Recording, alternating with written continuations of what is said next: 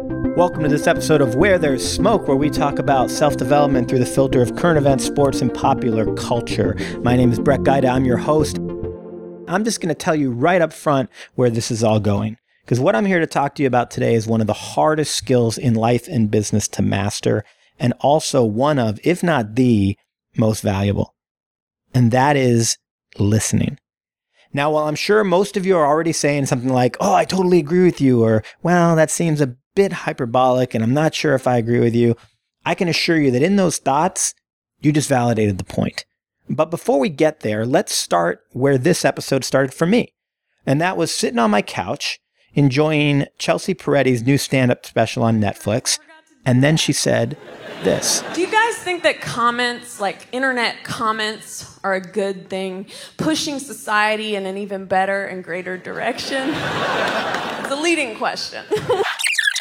Like imagine if like some of the great minds of the past had been around during comment culture. Like if Einstein had been a young scientist just like you know, maybe he would have posted a little theorem up on some science website, you know, just like E equals, I'm not sure yet, you know? and then the first comment would have just been like, What's up, Jewfro? How far would Einstein get in our world today? How many rocket scientists has the comment culture killed? Great leaders? How many ideas? In many ways, we are a society where there is so much opportunity for new ideas. In a time where there are more entrepreneurs than any other time in history, technology has lowered the barrier of entry in so many fields in so many ways. There's crowdsourcing, crowdfunding. You have virtually seamless access to the world. There's so much more support. There's so many more ways to create something. Everything is different, but the same. Things are more moderner than before, and yet smaller. But there's also so much more access to shoot people and ideas down. And if you don't believe me, just hop onto YouTube and check out the comments section. You know, I, I think about young people and I think about young ideas and young concepts, and I wonder if they have the opportunity they once had to grow, or when they choose to just peek their heads above the surface are they crushed? I'm your head. I'm your head. I'm your head. You're a flathead. That's one issue. Are we killing these seedlings of greatness before they can bloom? This environment we've created, does it nurture or does it annihilate? Then I look at this from another angle and I wonder if Einstein would have even paid heed to those comments. I mean, after all, he was a highly intelligent human being. He likely understood human psychology better than the average bear. And in that, he probably would have recognized the right wrong mentality of the comment culture and decided to just reject all of it. Because very few are truly listening, which means they're not offering anything remotely objective. And so, why would he really care about your severely limited and frankly handicapped view of him? Now, coming back to today, as the pace of society speeds up and the flow of information has gone from a stream to a raging river three miles wide, we seem to be more and more losing touch with one of the most powerful abilities we have our ability to listen openly and from a place of learning, to truly be open to information outside of our current knowledge and beliefs. You see, most of us walk around listening from this place of I agree or I disagree. I mean, bring to mind conversations you've had today or in the past week. How often is someone talking to you and in your mind you're thinking, yep, I agree with that. You know, totally agree. Whoa, no. Oh, that's way off. Oh, I disagree with that. Hmm. Yeah, yeah, I think I agree with that, etc., etc. Right? This is the entire conversation in our heads as other people speak. Now, if I can ask you for a little leeway, let's come at this from another angle. Recently, Mark Zuckerberg did a Q&A at Facebook HQ, and he was asked about the possibility of a dislike button. Now, before I play this clip, let me be crystal clear. I am not stepping into an attack of Mark Zuckerberg or Facebook. I just, I just want to use some of his thoughts to open up some additional questions for you. Two-part question. Uh, firstly, judging by the success of the like button, uh, has there been any conversations about adding a dislike button? You know, we're thinking about it uh, on on the dislike button it's uh, it's an interesting question, right? Because there are two things that it can mean, and we're considering and talking about doing one and not the other. So the one that that we that we don't want to do, right, is there's this the like button is really valuable because it's a way for you to very quickly um, express a positive emotion or sentiment when someone um, puts themselves out there and shares something. Let's stop it there for a second. So I can pull from this that Facebook's desire is to create more positivity in the world, which is awesome. And the like button is deemed really valuable because there's a belief that it's helping to do that. The key word in the sentence Mark spoke is positive. Right? Remove that word and the sentence would be as true for a dislike button as it is for a like button. Now he goes on. And you know, some people have asked for a dislike button because they want to be able to say that thing isn't good, and that that's not something that we think is good for the world. So we're not going to build that. I mean, I don't think that there needs to be a voting mechanism on Facebook about you know whether posts are, are good or bad. Um, that that's I don't think I don't think that's socially very valuable or, or, or good for the community to help um, people share the important moments in their lives. But the thing that uh, but see, it's already doing that. And again, let me be clear I am not just talking about Facebook here, I'm talking about our society as a whole. Facebook is a reflection of society it exists in. All social media is. You see, there doesn't need to be a dislike button. There is a like button.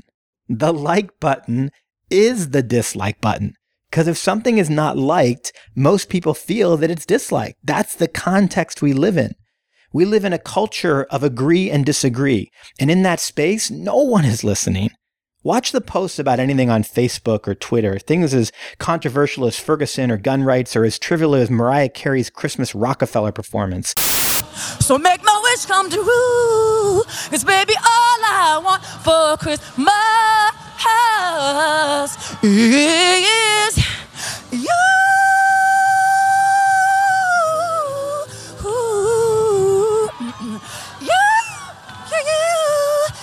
Watch how people present their opinions like a male peacock presents his feathers. It's not a debate, it's an online version of me waiting for you to stop talking so I can tell you what I think. Almost no one is actually listening to each other. Very few are open. The like button is the dislike button, and the comment section is the soapbox. And again, this is not just about how we operate on Facebook or social media, it's how we operate everywhere. We don't listen. We just wait for our turn to talk. I'm talking about creating a space where people feel heard, not a space where people feel right or people feel wrong, where people feel heard.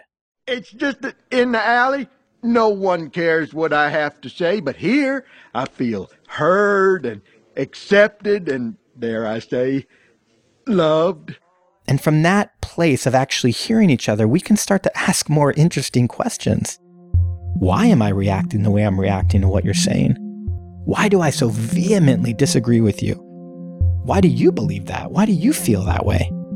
Why are we so sure that we're right about this? What don't we see? What don't we know? How would my life be different if I believed what you believed? See, unless we're open, we're not capable of thinking or feeling or doing anything different. If we're just walking around the world hearing everything from the standpoint of, oh, I agree, I agree, I disagree, I disagree, I agree, I agree, I disagree, are we learning anything new? No. Your mind becomes like one of those kids' toys, you know, with the round peg and the square hole. And you have a mind that says, I am a triangle. Anything triangle shaped, I will accept and gets in, but anything circle shaped, square shaped, star shaped, hexagon shaped, wrist shaped, foreign shaped, young shaped, old shaped, fresh shaped, odd shaped will not get in.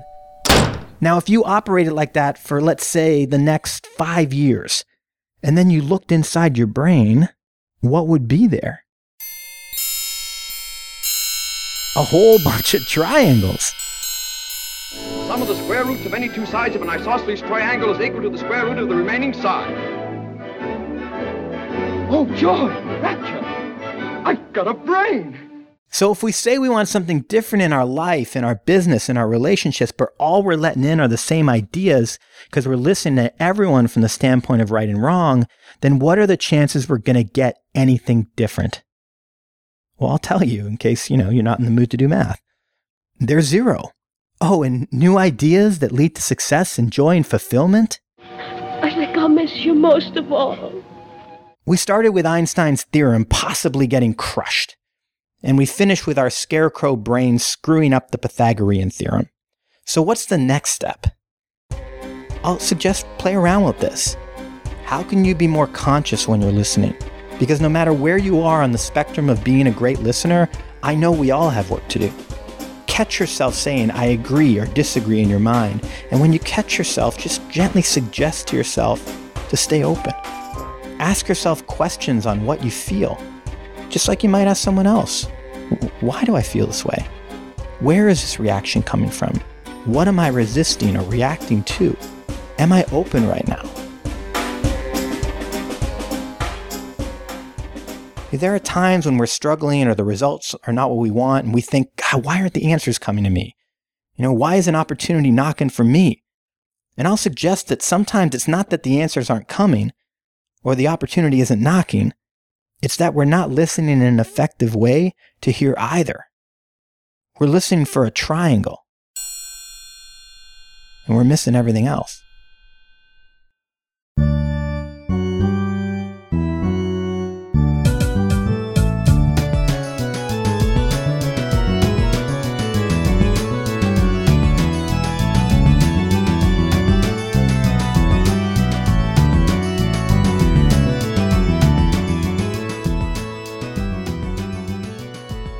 I want to continue this conversation with a guest. This gentleman's name is Cortland Warren, and I'm very excited to have him on the podcast for two reasons. One, after spending many years in corporate America, he made a transition 10 years ago into the personal transformation industry. Now he travels the country speaking, coaching, training people, and he is brilliant at what he does. Two, he is also a very good friend. Courtland and I met at very similar points in our career years ago, and so it seems fitting that as I launch Where There's Smoke, he is my first guest. My name is Cortland Warren, and I am founder of Cortland Warren Incorporated. And uh, my vision is to create a company that is the driving force behind the ideas that make new the thoughts of people about what they're capable of doing. I'm going to pick up the conversation about five minutes in, and we are talking about how people get positioned and they aren't really listening how a lot of people are just collecting the evidence necessary to fit their current beliefs more so than being open to new ideas, possibilities, strategies, and insights. You're out there working with, you know, everyone from individual entrepreneurs up to, you know, big organizations and executive teams. You know, how is that showing up in, in the business world? Or, or maybe even another way to phrase it would be, you know, what are some of the costs of that maybe in the business world? Definitely the costs are very high uh, the prices that are being paid are are are, are heavy. Uh, one of the uh, major places that you see it is in customer loyalty. Uh, some of the latest statistics that I've seen show that 82% of people will say after having a having an experience with a company, 82% of people will say that they were uh, that they were satisfied, that they were a satisfied customer. 82%, and yet less than 50% will actually return to do business with that organization. And so, uh, yes, I was satisfied, but will I come back and do business here again? Probably not. So the biggest difference is uh, companies and what I'm actually working with companies on is rather than going for customer satisfaction, go for customer appreciation. And so uh, we we're, we're satisfied when we get what we expect to get in whatever that business transaction might be. Um, but we appreciate when a company goes the extra mile and one of the ways that we know that they've gone the extra mile is if they've taken the time to listen, to find out what it is that I want uh, or what it is that I need. And oftentimes, what I find in organizations is they're looking to provide what they think the customer needs versus what the customer shared uh, that they want. A uh, big difference between uh, being satisfied and actually appreciating the company that you do business with. And one of the ways to ensure that that happens is uh, through listening and having the the customer feel or know that they were heard. Right. So so on that, I mean, I feel like listening is one of those things that everybody universally agrees that it's really important. Mm-hmm. But I think some people really struggle with it borders the hard skill and the soft skill, right? Mm-hmm. And so people struggle with, well, okay, great. I need to be a better listener. Well, you know, how the heck do I do that? So when you, you know, when you're working with people and you're having these conversations and they're, uh, you know, they're nodding their heads and agreeing, right? And saying, mm-hmm, yeah, I, mm-hmm. I, I, I see it. what kind of stuff are you working with them on as far as, okay, well, how, where do I start? Like if, you know, whether it's the fact that my wife says I never listen or the fact that my customers aren't coming back, where do I start in figuring out how to be a better listener? You know, I, I really believe, Brett, that, you know, great listening, uh, and this may sound cliche or mushy or whatever, but to me, great listening starts with care. Like I actually have to care about uh, the person that I'm in communication with. And if that's a customer or, or a husband, a wife, a partner, a friend, I actually have to care about their outcome. And so, uh, oftentimes, what is required is, um, you know, what I refer to as being outward focused. So I have to actually uh, genuinely care about the outcome that they are looking to produce.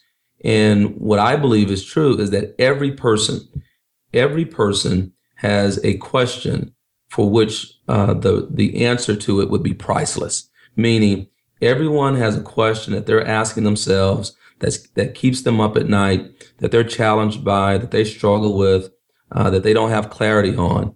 That if someone were able to provide them with a solution or the answer to that question that they're asking, you know, you would have instant rapport and loyalty. So to start with is a high level of care.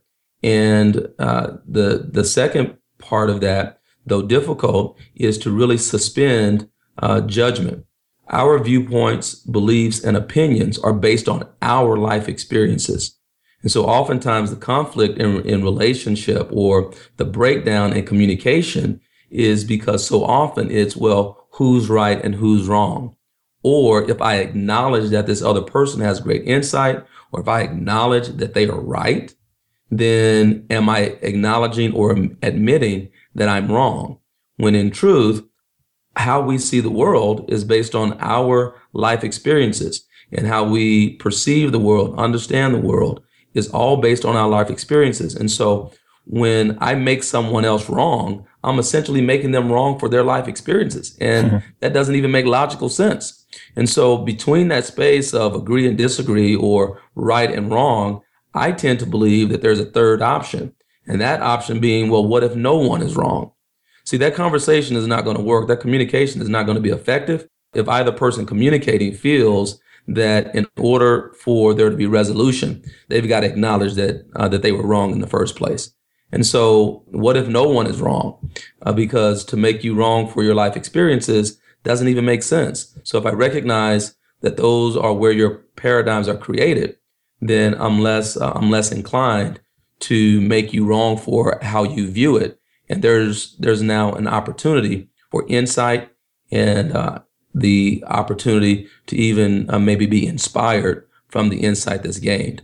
So care first, and two, suspend judgment, uh, recognizing that there's a third option where no one is wrong, and from that place, um, you know, inspiration and insights are are possible. Right, right. Yeah. And one of the things I, I talked about a little bit earlier in the show was, you know, this idea that uh, of actually, you know, asking ourselves questions in the moment, right? Mm-hmm. We walk around, I agree, I disagree, I agree. But, you know, in the moment when someone says something that I vehemently think is wrong, let's say, mm-hmm. to, to ha- ask myself a question like, well, God, why do I so vehemently disagree with them?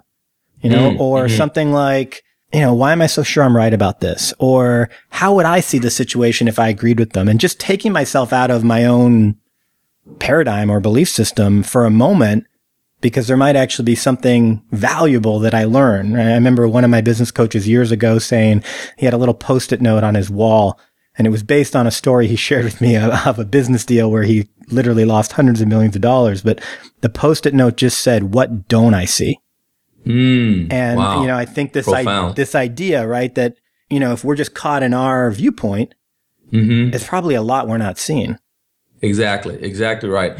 And you know, Brett, what I've also found is that you know, just as you ask yourself those questions of you know what you know what am I not seeing, or how would I view this, how would I feel if I saw it the way that they see it, is before the rush to judgment, asking the person that you're in communication with some clarifying questions. Mm. You know, we're using words sometimes that don't, where, you know, both people aren't even working under the same definition.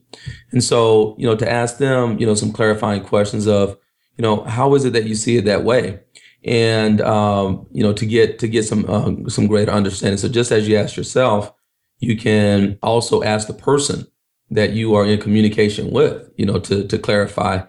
And I've seen it happen where as they start to question their own belief and why they see it, you know, the way that they see it currently, I've seen breakthroughs happen as a result of that as well. Without me, you know, making them see it, they're able to see it for themselves. So, Right. uh, but I love that. I love that post note. What what don't I see? That's Yeah. uh, pretty incredible. Okay, so the show is called Where There's Smoke, which obviously is, you know, based on the idiom of where there's smoke, there's fire. And, you know, Mhm. one of the things that I'm always looking to do is, you know, what's another way to, to look beyond maybe what's visible or what don't I see? Um, This may be, uh, you know, connected to exactly what we've been talking about, or it might be a new tangent, which is fine. But, you know, as you're out there, you know, working with individuals and organizations and, you know, looking at listening and looking at learning and what people are doing, what are some of the big themes for you as far as things that you think other people aren't really seeing? They aren't really noticing. Hmm. I think the biggest question that people are asking, and actually I don't think this, I know that the biggest question that they're asking themselves the most is, am I good enough? Which really, you know, based on uh, the topic that we're exploring here today, uh, really has me, you know, uh, doing a lot of work on how men and women listen to themselves uh, why it is important to you know be in great communication and listen uh, externally. Uh, it's also important to be paying attention to the conversations that uh, that you're having with yourself. And so uh, the big the big themes as far as you know what I'm able to see and have experienced is people asking themselves just that, and then listening you know listening to the response, the internal dialogue and conversations with the technological um, advances. Uh, so much is being done for us now. You know, a lot of things uh, are being done without us really being consciously aware of what it would have taken to have that feat accomplished just 20, 50, uh, 100 years ago. And so the more technology advances, uh, the faster things become. I am of the opinion that as things uh, speed up, what it will lead to is men and women questioning themselves uh, as to why am I here? Uh, what's the point? What's my purpose? And so being able to have an internal dialogue that is healthy uh, and that is conducive for contribution is uh, is very important. But that that question is the biggest one that I hear coming up week in and week out as I as I travel across the country. Right. Yeah. And it's so great because again, the show is called Where There's Smoke. It's like, what, you know, what, what are you missing? And, and you just brought up something that I completely missed in this episode, which was the idea that listening is not just about two people or, or more than one person. It also is about how we listen to ourselves. Right. Mm-hmm. And as you know, Mhm. you and I often joke, it's like we ask people, do you talk to yourselves? And everybody in the audience goes, do I talk to myself? Right. So, you know, Yeah. clearly we all talk to ourselves and, and that I'm so, I'm so glad you brought that up because it is something that I completely missed, which is that everything we've been speaking about, you and I, and everything I spoke about in the early part of the show also, you know, pay heed to those conversations we're having internally in our heads. Right. Mm-hmm. You know, along the lines of, you know, the show, right? Where there's smoke, I believe that the fire is always inside. You know, and, and even going back to, you know, social media and people's opinions and viewpoints, it's kind of, you know, one one of the things to kind of step back and ask is, okay, so what are they defending? You know, whether whether that's, you know, my my political view or my favorite sports franchise or player, like what is it that is really being defended? And so if we say, well, that's the smoke, hmm. then, you know, the fire might be, and I'll continue to, you know, plug in and listen to the show and, you know, how this, uh, how this evolves. But, you know, if the latest news cycle or, you know, my favorite team is the smoke and I'm so adamantly defending this franchise and those players, then internally, you know, internally, what you know, what is it masking? Is where I go. Right. And so I believe that that's where the fire is. I believe that uh, the fire is within. And that, that burn, you know, as Napoleon Hill said in uh, the classic uh, Think and Grow Rich, uh, the burning desire. And for many people, there is this burning desire for relevance, a burning desire to feel worthy of the life that they're experiencing. Right. And so, very important that we have those that that our internal dialogue, uh, what we say to ourselves, and what we listen and pay attention to, are as important as any conversation or dialogue that we might have with someone else. Yeah, and I would say to to bring that back around a little bit to what we were talking about earlier and the the overall topic of listening that you were talking earlier about loyalty with customers and you know, mm-hmm. if you're just listening to what people are saying mm-hmm. and you're not actually doing the work or, you know, to, to actually listen beyond that, right? Mm-hmm. To, to mm-hmm. actually, you know, listen to what they're saying, but then attempt to listen between the lines. Where's that yes. really, you know, where's that really coming from? What's really going on for them? Um, because especially when we get in, in, I mean, it's true everywhere, but let's bring it back to business for a second. When we talk about customers, clients, you know, people very rarely are going to be completely upfront with you, whether that mm-hmm. is because they're, you know, not sure if they trust you yet or whether they're just kind of playing their cards close to their chest. So I think if we don't start you know, maybe you could call it intuitively, but it's, it's not even necessarily intuitively. It's really just paying attention and just hearing the actual words they use and how they say things and, and practicing that muscle of not just, you know, listening to what they say, but actually trying to see, as you said, what is that fire underneath? What, what's, what's driving what they say? I think is, is really incredibly important. Absolutely. Yeah. Absolutely anything out there? I mean, you're you're a guy who I know is is constantly taking in information and and and uh, you know reading, watching things, listening to people, meeting people. Anything that's caught your attention lately or impressed you, and it could be an individual, it could be a book, an article, a movie, a, a TED talk, it could be anything, and it could be more than one. Be, feel more than happy to share more than one. But anything that's that you know that you've been digesting lately that's really interesting to you. What I've been reading and studying most uh, right now is uh, some of the work that's being done in neuroscience and um, how we make decisions. And so some of the you know work that's out now uh, is really uh, intriguing um, to me. Uh, large uh, you know big big box retailers and you know uh, Google Analytics and everything in between is really about you know how we make decisions.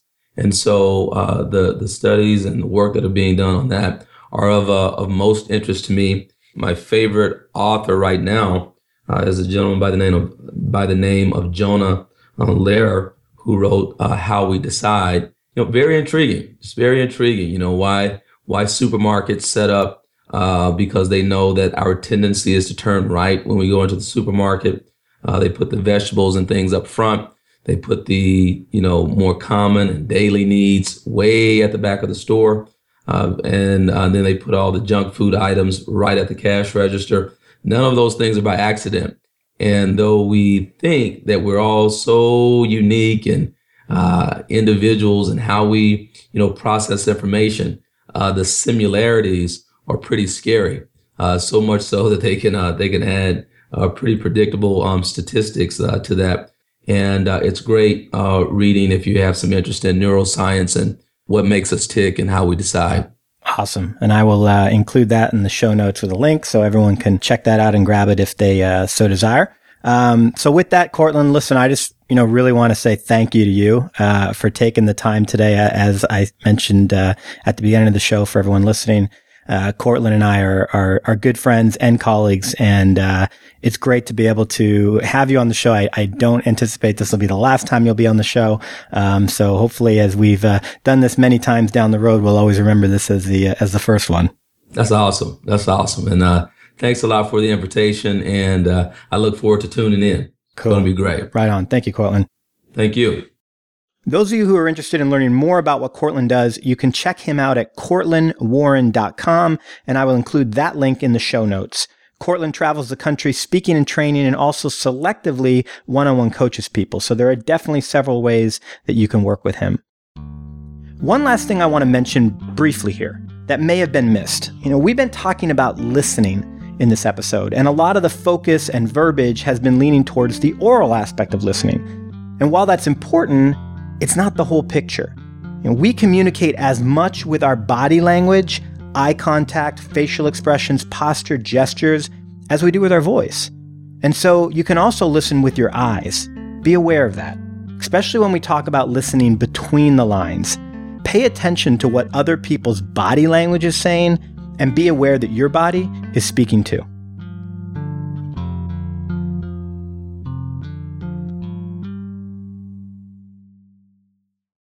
That is almost a wrap for this episode. Where There's Smoke is written and hosted by me, Brett Gaida, and produced, mixed, and edited by Nick Jaworski. Nick runs Podcast Monster, a full service digital audio production company that caters to businesses and individuals with a story to share. Just to be clear, Nick puts his pants on, just like the rest of you, one leg at a time. Only once his pants are on, he makes your podcasts sound awesome. You can find him at podcastmonster.com. Our theme song was written and performed by Des McKinney with additional music by Kevin MacLeod, and our cover art was done by the genius designer and strategist Sam Goff. To subscribe to this podcast, go to iTunes or your app of choice. Check out our website at wherethere'ssmoke.co. There are a lot of reasons to do that, okay? Number one, you may have noticed we like to pull in the odd clip here and there from movies, TV shows, the interweb, and while you may recognize some of them, mm, you might be wondering about some others. Well, on our website, which again is wherethere'ssmoke.co, you can find show notes that include the source material for all of the clips used in each episode and links to anything else we referenced in the show. Also, we want to interact with you. So if you have something to say, feedback on the show, a question, an idea, a request, you can leave a voicemail right there on the webpage through the SpeakPipe app. You got 90 seconds to speak your piece. As well, connect with us on Twitter, Facebook, LinkedIn. All of that can be found on our website. And if you want to make sure to not miss anything we're up to, join our mailing list. You can do that on the website, or you could actually pull your phone out right now, text the word smoke to 66866, reply with your email, and bam, we will be connected. Now, sometimes we like to give out awards here where there's smoke because, you know, people love to win.